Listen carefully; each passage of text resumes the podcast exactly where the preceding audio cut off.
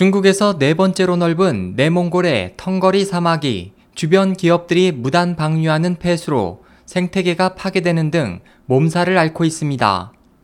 베이징 신경보는 9일 이같이 전하고 GDP 지상주의가 환경을 급속히 파괴해 후대의 생존 환경을 위협하고 있다면서 사법기관이 조사에 착수할 것을 요구했습니다.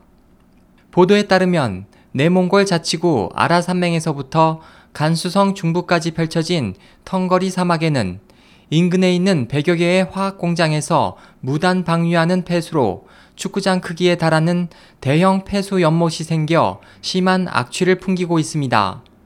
현지의 한 유목민은 기업들은 폐수가 증발한 후 남은 퇴적물을 사막에 묻고 있다고 말했습니다.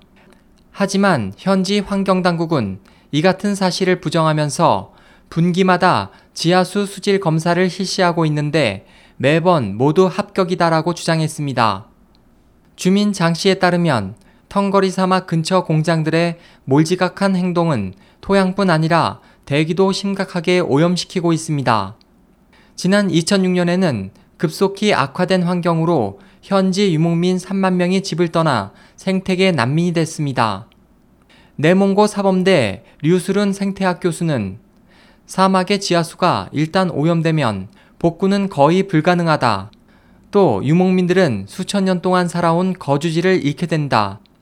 텅거리 사막은 심각한 환경 오염 위협에 직면해 있다고 말했습니다.